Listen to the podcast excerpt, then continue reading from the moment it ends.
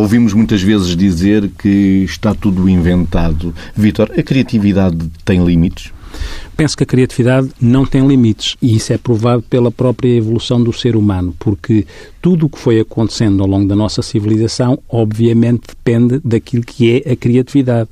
todos os avanços que acontecem nas várias esferas da nossa realidade e da nossa relação com o mundo, a nível da ciência, ao nível da cultura, ao nível da técnica, tudo depende daquilo que é inovar, daquilo que é arranjar uma solução nova para algo que nunca teve solução ou lidar com um problema velho de forma diferente. E nesse sentido, podemos assumir que a criatividade nunca tem limites porque ela vai ao encontro do funcionamento do nosso cérebro e que resulta daquilo que é a disponibilidade para nós fazermos associações de ideias e fazermos associações de estímulos a aportes por canais sensoriais diferentes que permite fazer uh, ligações e que leva a que se criem, de facto, coisas inovadoras, coisas novas e é isto que uh,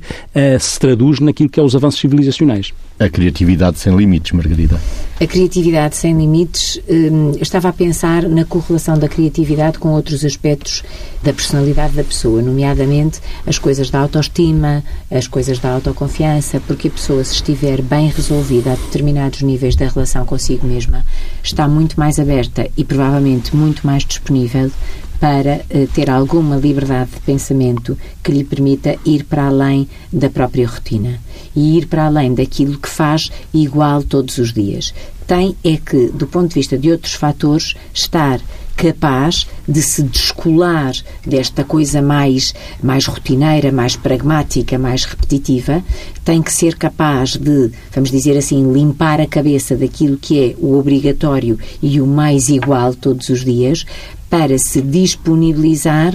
para ser capaz de criar. Nós muitas vezes dizemos assim: ah, uh, escrever, por exemplo, é uma atividade solitária. Sim, é verdade que escrever tendencialmente é uma atividade solitária, mas também há um aspecto que temos de considerar: é que a pessoa nem sempre consegue escrever quando não está inspirada e escreve ao quilómetro, ou seja, a criatividade tem esta desvantagem que é não surge sempre que queremos à hora marcada em horário fixo.